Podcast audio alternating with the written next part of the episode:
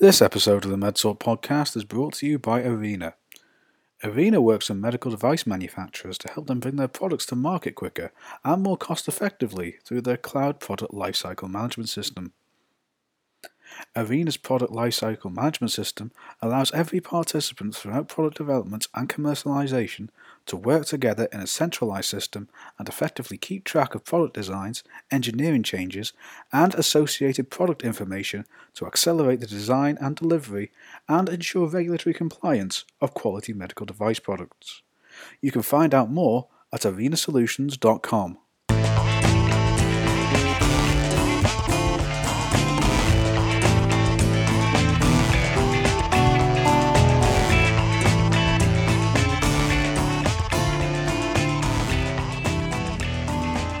Hello and welcome to this week's episode of the MedTalk podcast, where we discuss the latest news and issues in life sciences. I'm Ian Bolland, acting group editor of life sciences at Rapid News Group. Today I am joined by Charlie Rapple from Kudos, an organisation which tries to make information surrounding healthcare as accessible and easy to understand as possible. Some of the areas we cover include studies into long COVID and awareness surrounding that, and how it can be treated as a separate disease from COVID 19 but as well as the consumer side of things, we touch on what innovators and manufacturers in life sciences can get out of such a platform. So, Charlie, thank you very much for joining us on the MedTalk podcast. Uh, before we actually get into the nub of our discussion, can you just tell our audience a little bit about yourself and about Kudos? Yeah, thank you. Hi, Ian. Hi, everyone. Uh, thank you very much for having me. Um, so, I'm Charlie Rapple, and um, I'm the founder of a company called Kudos, which is designed to help more people find and understand and, and use research. Um, and it's something we started about 10 years ago. Um, my co founders and I have backgrounds in scholarly publishing. So we were working with a lot of journals and other academic communication materials. And we could see that lots and lots of research was getting published, but it wasn't always getting read, it wasn't always getting cited. And we could see this kind of big gap between all this amazing research being done and it making its way out into the wider world and actually changing people's behaviors or people's um, habits and policies and, and, and sort of improving life for the better. So we thought actually what needs to happen here is academics need more help or researchers more broadly not just those in academia need more help to communicate their research and to get it out in front of all the different audiences who might be able to use it or benefit from it or apply it. Um, and, and obviously that's that's basically a marketing task and that's not a skill set that necessarily goes well with being a researcher so we set out to develop some kind of really simple tools and guidelines and most of all a platform where people could come and quickly and easily sort of communicate their content to a, a wider audience and we've launched that and we've developed it over the years um, and most recently, we've started doing um, sort of themed platforms where we're picking content and, and explanations of research around things like COVID or climate change and bringing those together and really promoting them actively so that wider audiences can find that information and can find these kind of simple explanations of research and read it for themselves and kind of understand a little bit more about a topic that affects them in their life.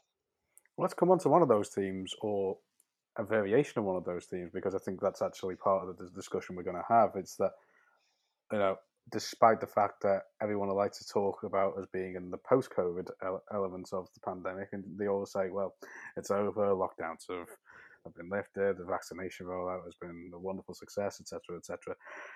There is people are still getting sick with COVID, and then there's the consequences of long COVID, or is there? Because you actually uh, highlighted a couple of studies to me well, one study reports that 70% of people who had COVID continue to experience at least one symptom.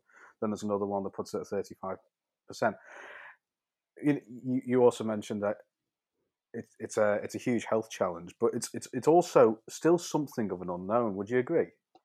Yeah, absolutely. Um, and it, it, it's it's funny you say that because I've just had COVID myself. Finally, two years into this pandemic, I've finally uh, gone down with it. Um, and this is after having been working for months on this kind of plain language um, showcase about things to do with COVID, explaining all the research. So actually, it was really interesting. The first thing I did was go and dive into all the content we've got on Kudos about this um, and try and get myself a little bit more knowledgeable about it.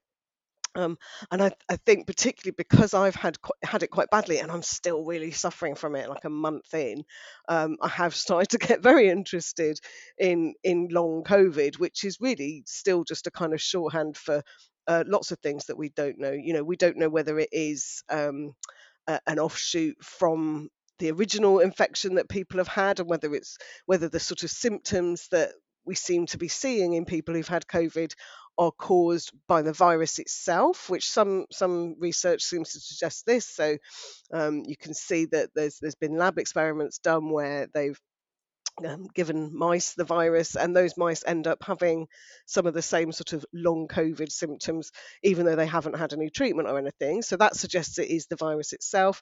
But it could also be that some of the treatments that we're offering um, are causing some of those kind of longer term symptoms because it's been noted that those long term symptoms are similar to what we call chemo brain or chemo fog. Um, so, the, the sort of um, symptoms that people get after they've been having cancer therapy. Um, it might also be that long COVID is particularly happening to people who've got other conditions. So maybe um, if they've got if they're suffering from obesity or if they're suffering from something like ADHD. Um, there's also been suggestions that it, it's a kind of post-traumatic stress disorder, and that particularly um, people who suffered quite a traumatic experience uh, of being very ill with COVID, um, that may explain some of the symptoms they're having later. Um, but the other aspect of it is that is to question whether it is just a, a, hangover, if you like, from that original infection, or whether COVID, uh, longer COVID, as we've been seeing it, is in fact a separate infection.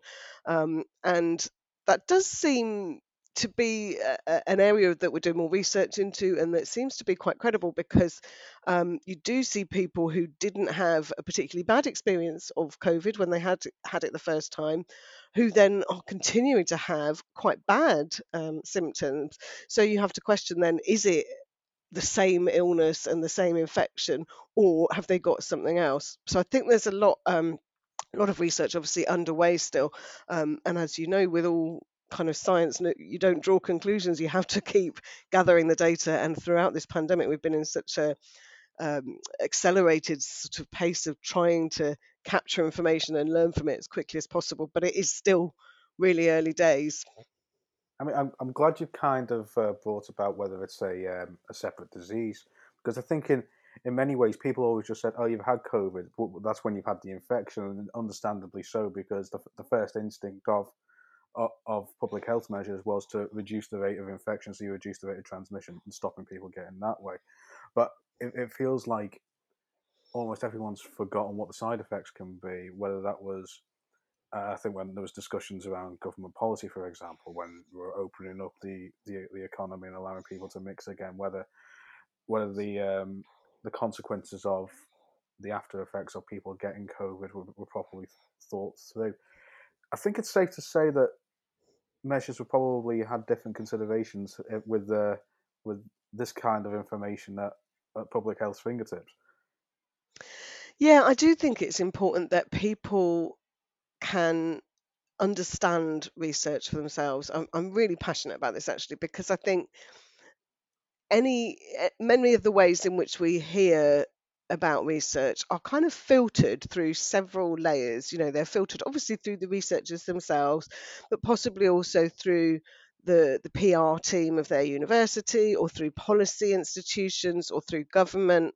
Um, and by the time that information gets to us, and obviously then through the media, it's been vulnerable to many different agendas. And I do think there is a lot of value in people being able to connect directly to the research and to the researchers um, and be able to make their own informed decisions. But and I, I, this is a sort of roundabout answer to the point you were making, but you know, we there, there was a lot of high feeling throughout the pandemic, and as different measures were put into place to try and control the virus, um, and a lot of that was emotionally informed, perhaps, rather than evidence based. Hmm but that was in large part because people didn't have access to the evidence, and indeed the evidence didn't exist in a lot of cases. Um, and I think um, that is a particularly uh, acute sort of circumstance in which all these things came together. But even in um, other sort of public health challenges, um, I do think it really helps if people can make their own decisions or at least inform themselves and feel that they are not out of control of the choices that are being imposed upon them, that they understand the logic that's gone into it, the, the rationale behind those choices. And then if what they've learned from the research doesn't seem to align with what you know government policy is, is seems to be basing itself on then of course you know by all means you can protest and you can push back and you can have perhaps a debate about it but I, I do think there is a need for people to be able to connect directly with the research for themselves uh, in a way that they can kind of understand what is informing and shaping things that are affecting their lives Yeah, you've actually given us a nice little crossover to when they were talking about common sense and individual choice there. If anything, what you're doing allows people to make a more informed choice. that's that is a really big part of the goal of what we want to do at Kudos. Part of it is just that I think there's a lot of people who enjoy learning about research, who want to geek out on science and, and find out all sorts of things that are going on, whether or not it affects them. Um, but I think too there there are people who are um, you know suffering from certain conditions or living with certain conditions. Um, and interested to understand more about the science that's happening in those areas, but obviously the the scientific literature is almost impenetrable to um, non-specialists. Um, and indeed, we see the the summaries and and the material that we put out on Kudos as being useful not only for you know patients and the public and people like that, but also for industry and for policymakers and other people who aren't the researchers themselves, but in a professional capacity, they need to understand that research. They might be able to put it into practice or, or use it to shape some some policy or guidance, um, or they might it might be that they're building on it in in a commercial uh, capacity or whatever. Um, so I think there's a lot of reasons why it's really important that um, everybody has the opportunity to understand what is happening in science and um, what what progress is being made, what is being explored, what are the recommendations um, for the rest of us. And I, I think it's it's just it's just really important to um, do that proactively rather than rather than assuming that um, you know it's fine we've published a scientific article that will at some point make its way out and and you know people will learn about it from that because 90% of the world will not learn about it from that The, the way I actually uh, see your organisation and the information that you provided to me ahead of our conversation, and of, and of course during the process of this, is that you can probably see yourselves fitting into a wider health strategy. You, you you've already mentioned being proactive, and it feels like that in, in terms of to tackle the current health challenges that the UK and, and even worldwide face, is the need for more proactive healthcare, more and I think now people are probably become a degree more health conscious as a result. This is probably the perfect time to try and get such a platform across. yeah do you know it's um it really feels like we're at a big watershed moment as as a civilization on this. I think it's partly that um the pandemic again did sort of awaken in people um, a, a, an interest in the depths of medical research and information that they might not have had previously and obviously that just happened at such a scale. So suddenly you know you had all these people becoming sort of armchair experts or certainly uh, armchair followers of of all sorts of aspects of medical research um, but I think there is this this wider um, societal shift to people I guess sort of almost feeling entitled um, in a way that they might not have done in the past to say, do you know what, I don't have to um, just sort of sit back and wait meekly to to be for somebody to finally come and tell me what's going on in the halls of academia. You know i can i can go and look for myself. I can go and find out for myself. Um, and i think it's partly being driven by a lot of um, interest in recent years in in what's happening with taxpayer money and where that is um, funding or subsidizing research. I think people have become a lot more interested in the outcomes of that. And is that um, you know, are, are, we getting access to the information that is emerging from from what has been funded there? Um, but I think too, it's also just a, a generational shift with with people um, beginning to feel more sort of ownership and agency around this sort of thing and more um, engaged generally as, as individuals. Um, so I think it's it is an exciting time, and I think um, obviously this is something that I've been working on for 10 years, but I, I do see that um, there has been this quite big surge recently in interest in this kind of material, and you can see that um, through a number of different lenses really. Obviously the usage on our site that we're seeing of people more people coming to view summaries of research there but you can also see it in just things like the way when you google something you now get a sort of plain language summary effectively often of, of the topic popping up on the screen so it's, it's a kind of bigger trend i think that we're part of I'm glad you mentioned the plain language thing because I was thinking back to the time when I was doing my masters because I did my masters about a few years after I did my undergraduate degree. So going back into that to that um, how can I put it, that environment of you're dealing with academic text when you when you're just used to layman terms, you know, communication text that, that go to the public. It, it, it is quite a challenge. So deciphering that information is a really big part in you know, or, or, or, almost translating that information to the public is a, is a really big part in making sure that people actually understand what's going on. Yeah, exactly. And I, I, I want to be very clear that there is a role for academic or sort of more technical specialist language. You know, it's a it's a form of shorthand within academia where the people that you're talking to know what you're talking about, or within research beyond academia as well out in the commercial space as well. You know that that is an important way of communicating so that you're not having to explain every single concept to people who totally already get it. Um, so i think there's absolutely a role for that sort of more specialist language. But i think there just has been this big gap um, and it's there's, I mean, there's a lot of different drivers for why there hasn't been a big focus on this, and it's probably not the time and place to get into the incentive structure for academia and how it's all based on people putting out scientific publications.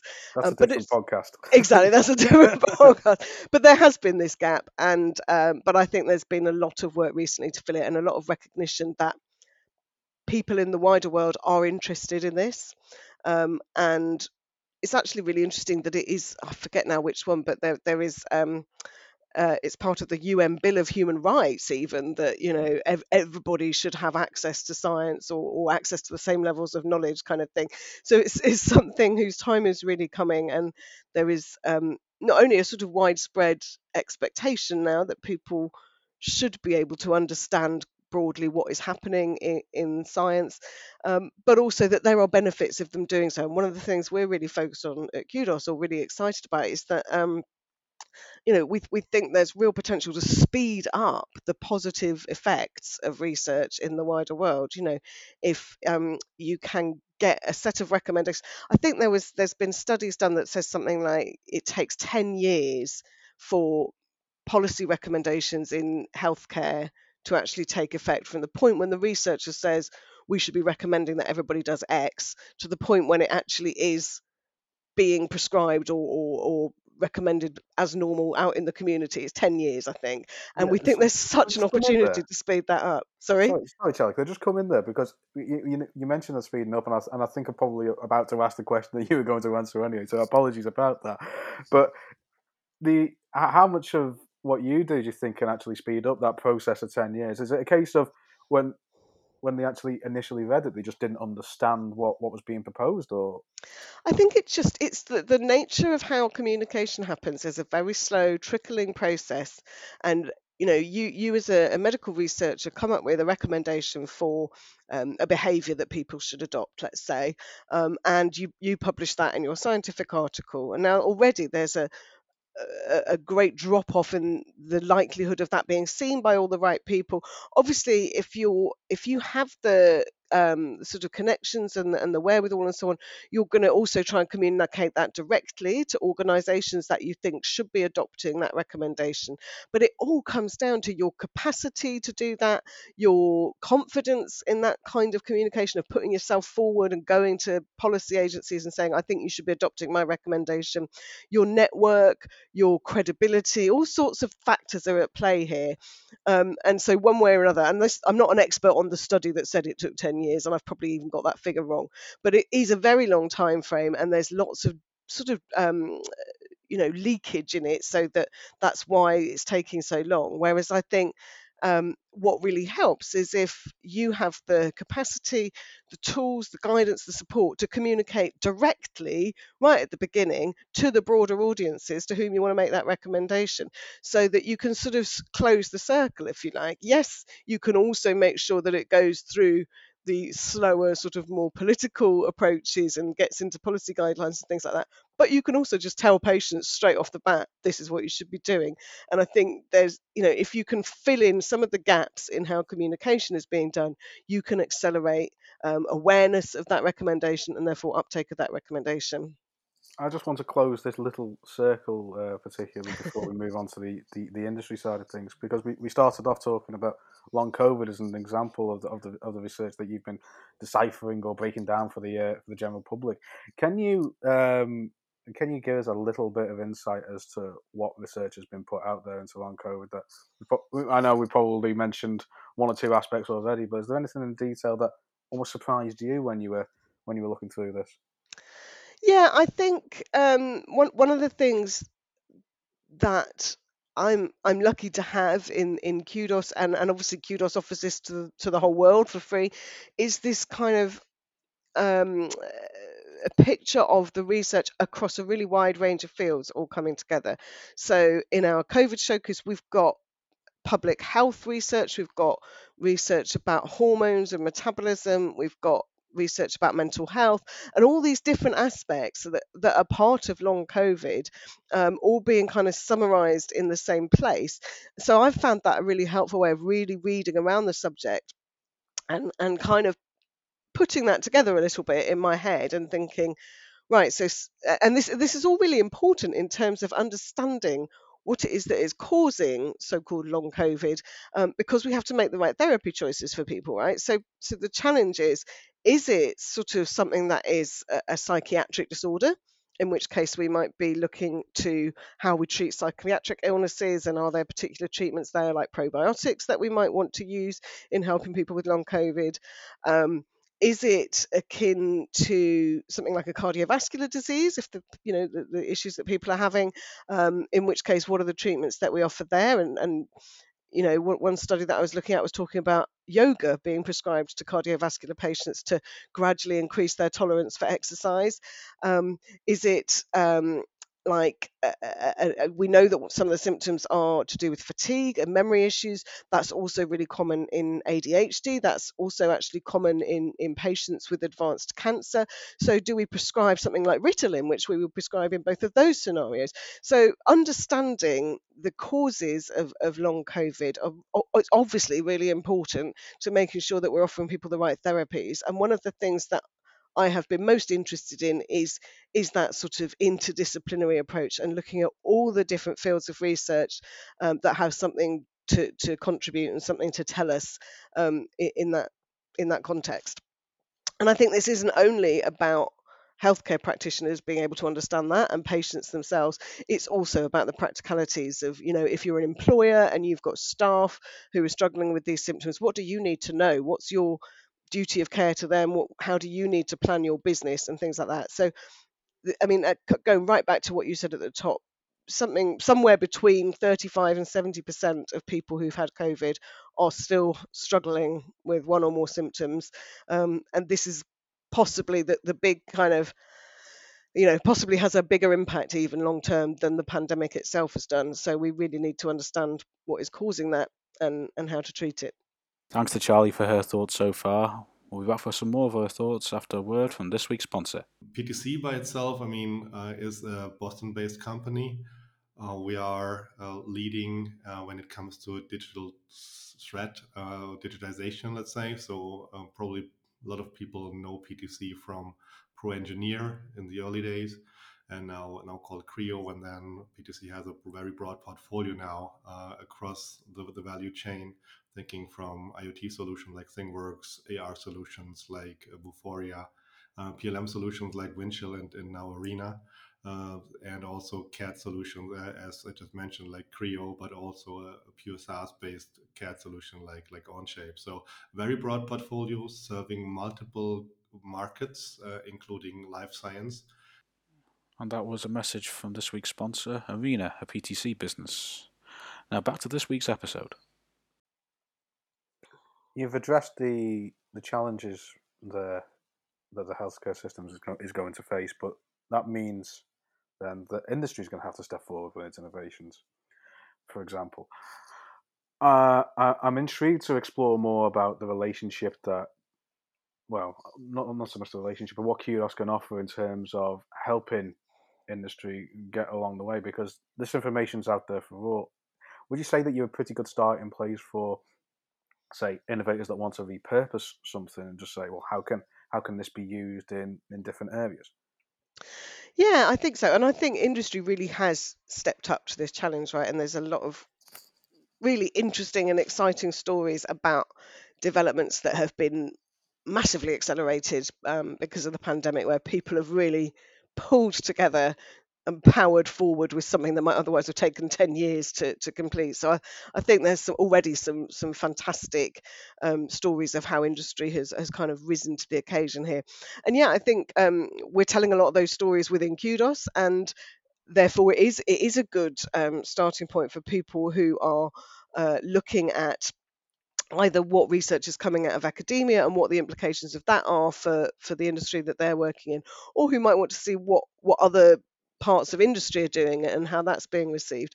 Um, and one of the things that we've put together recently as a sort of part of our overall covid showcase we've then also put together um, a set of content about the technologies that have advanced substantially or, or, or accelerated more quickly um, as, a, as a result of COVID. And I think that's that's a great place for industry to be looking to see what sort of um, things have been happening in academia so that we can start to see that tr- translation from the academic research environment into the industrial research environment.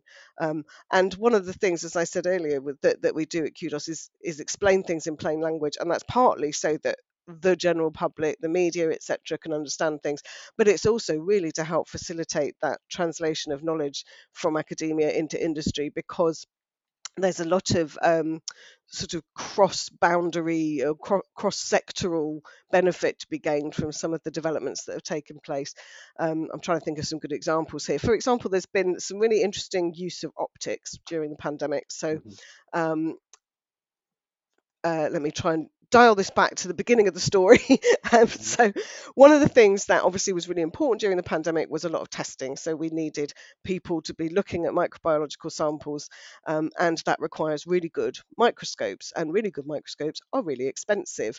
Um, one of the things that has uh, come forward in leaps and bounds is the use of artificial intelligence um, to basically help us create low, lower cost microscopes, um, and it's all to do with um, the the need for I'm not I'm going to get this wrong now. So there's a there's a need for uh, multiple lenses in a microscope that focus on the different colours Mm-hmm. in visible light, and that stops. That's what stops the samples getting blurred when you're looking at them under a microscope. Um, and obviously, those different lenses are really expensive.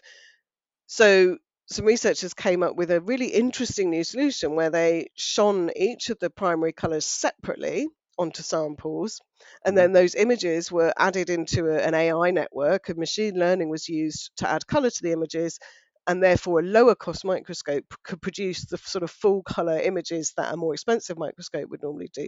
So there's some really interesting things like that that you suddenly think, wow, that is going to unlock progress, not just in analyzing COVID samples, but across the entirety of the research landscape, right? Like so many different forms of research are, are reliant on really expensive microscopes.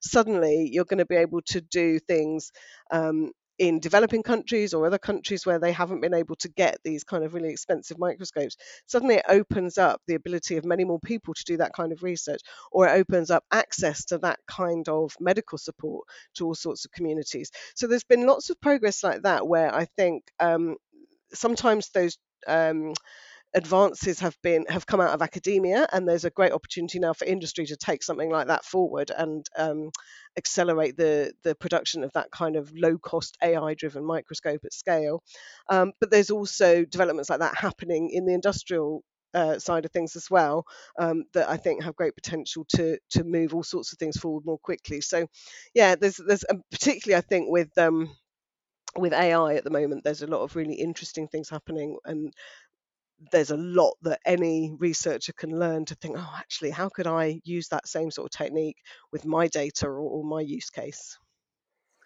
I mean, you, you've touched upon two things there. It's not just about what the, the end user can do in terms of what, what technologies at their fingertips and what industry can do to you know appeal to that, but also the process in discovering new adva- new advances, whether that's in drug development, is probably a, the best example we can have here to apply it to life mm. sciences.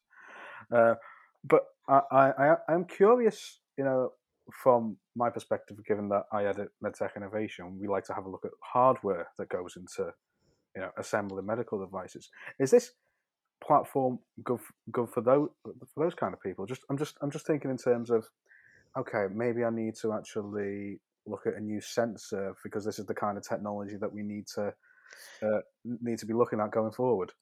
Yeah, exactly. One of the um, uh, pieces of research that we've summarised in our latest COVID portal is uh, about a new sensor. It's based on graphene that's used in a handheld reader. Um, if you sort of picture it a bit like a laser thermometer that is a, this new sensor is quickly able to detect the presence of a disease um, and it sort of gives a reading in about five minutes um, and it's non-invasive and blah blah blah. And it, this could really i mean this that kind of thing you know it is going to be pivotal to reducing the the seriousness of of future viral outbreaks right? You know at the beginning of the pandemic we didn't have any mechanism for testing and then rapidly we developed the sort of tests that we're all very familiar with it which involve you know sticking things down your throat or up your nose and so on. But the idea that actually we could just sort of hold a, a handheld device um, and, and, point it at each other is a real leap forward in the willingness of people to be tested and the speed at which we can get mass testing underway um, and so, yeah, we're, we're um, we we've got reports of that kind of thing in Kudos as well, where really basic science, really groundbreaking stuff. I mean, we had, excuse me, we had a um, we've had some really interesting stuff about. In fact, just to move away slightly from your point about um, industry and and um, that kind of basic science approach, is also I think we're we're seeing a real shift in patient self-testing and mm-hmm. Willingness and sort of literacy in doing that kind of thing. You know, years ago, the idea that you would that you would at home test yourself, report that result, um, you know, have that result then sent to your healthcare practitioner, but also to people you've been in contact with and all of that. You know, we, we were not accustomed to doing that. And we wouldn't have been um, comfortable possibly with adopting that kind of thing. But suddenly, you know, we've had this massive leap forward, which I think is probably 10 years worth of progress in terms of patient participation um, and home health, etc. Suddenly, you know, everybody is used to using their smartphone as a healthcare tool now and that begins to really unlock loads of things for industry in terms of what kinds of things we can expect patients themselves to take control of and how comfortable we can expect them to be in sharing that information and so on. Uh, uh, I, mean, I'm glad you used the smartphone for the as an example, but it's not necessarily the, the smartphone if you follow me because it's it's just a almost. I'll, I'll take med- the medical device industry as a as an example now. It's probably they've probably got to remodel how they think in terms of how these devices are going to be used. Not necessarily the healthcare setting now. It is self testing. So along with that, these devices have got to be compact. They've got to be easy to use. They've got there, there is um, as, as well as challenges. There's a, there's a real opportunity to remodel basically their product ranges. Yeah, exactly. And I think we've we've suddenly got this appetite or this willingness on behalf of the public that I think we can capitalize on. I think we'll probably see more people willing to be part of trials and tests, or even, um, you know, sort of focus groups and workshops exploring, you know, which of these things would you rather hold in your hand, kind of thing.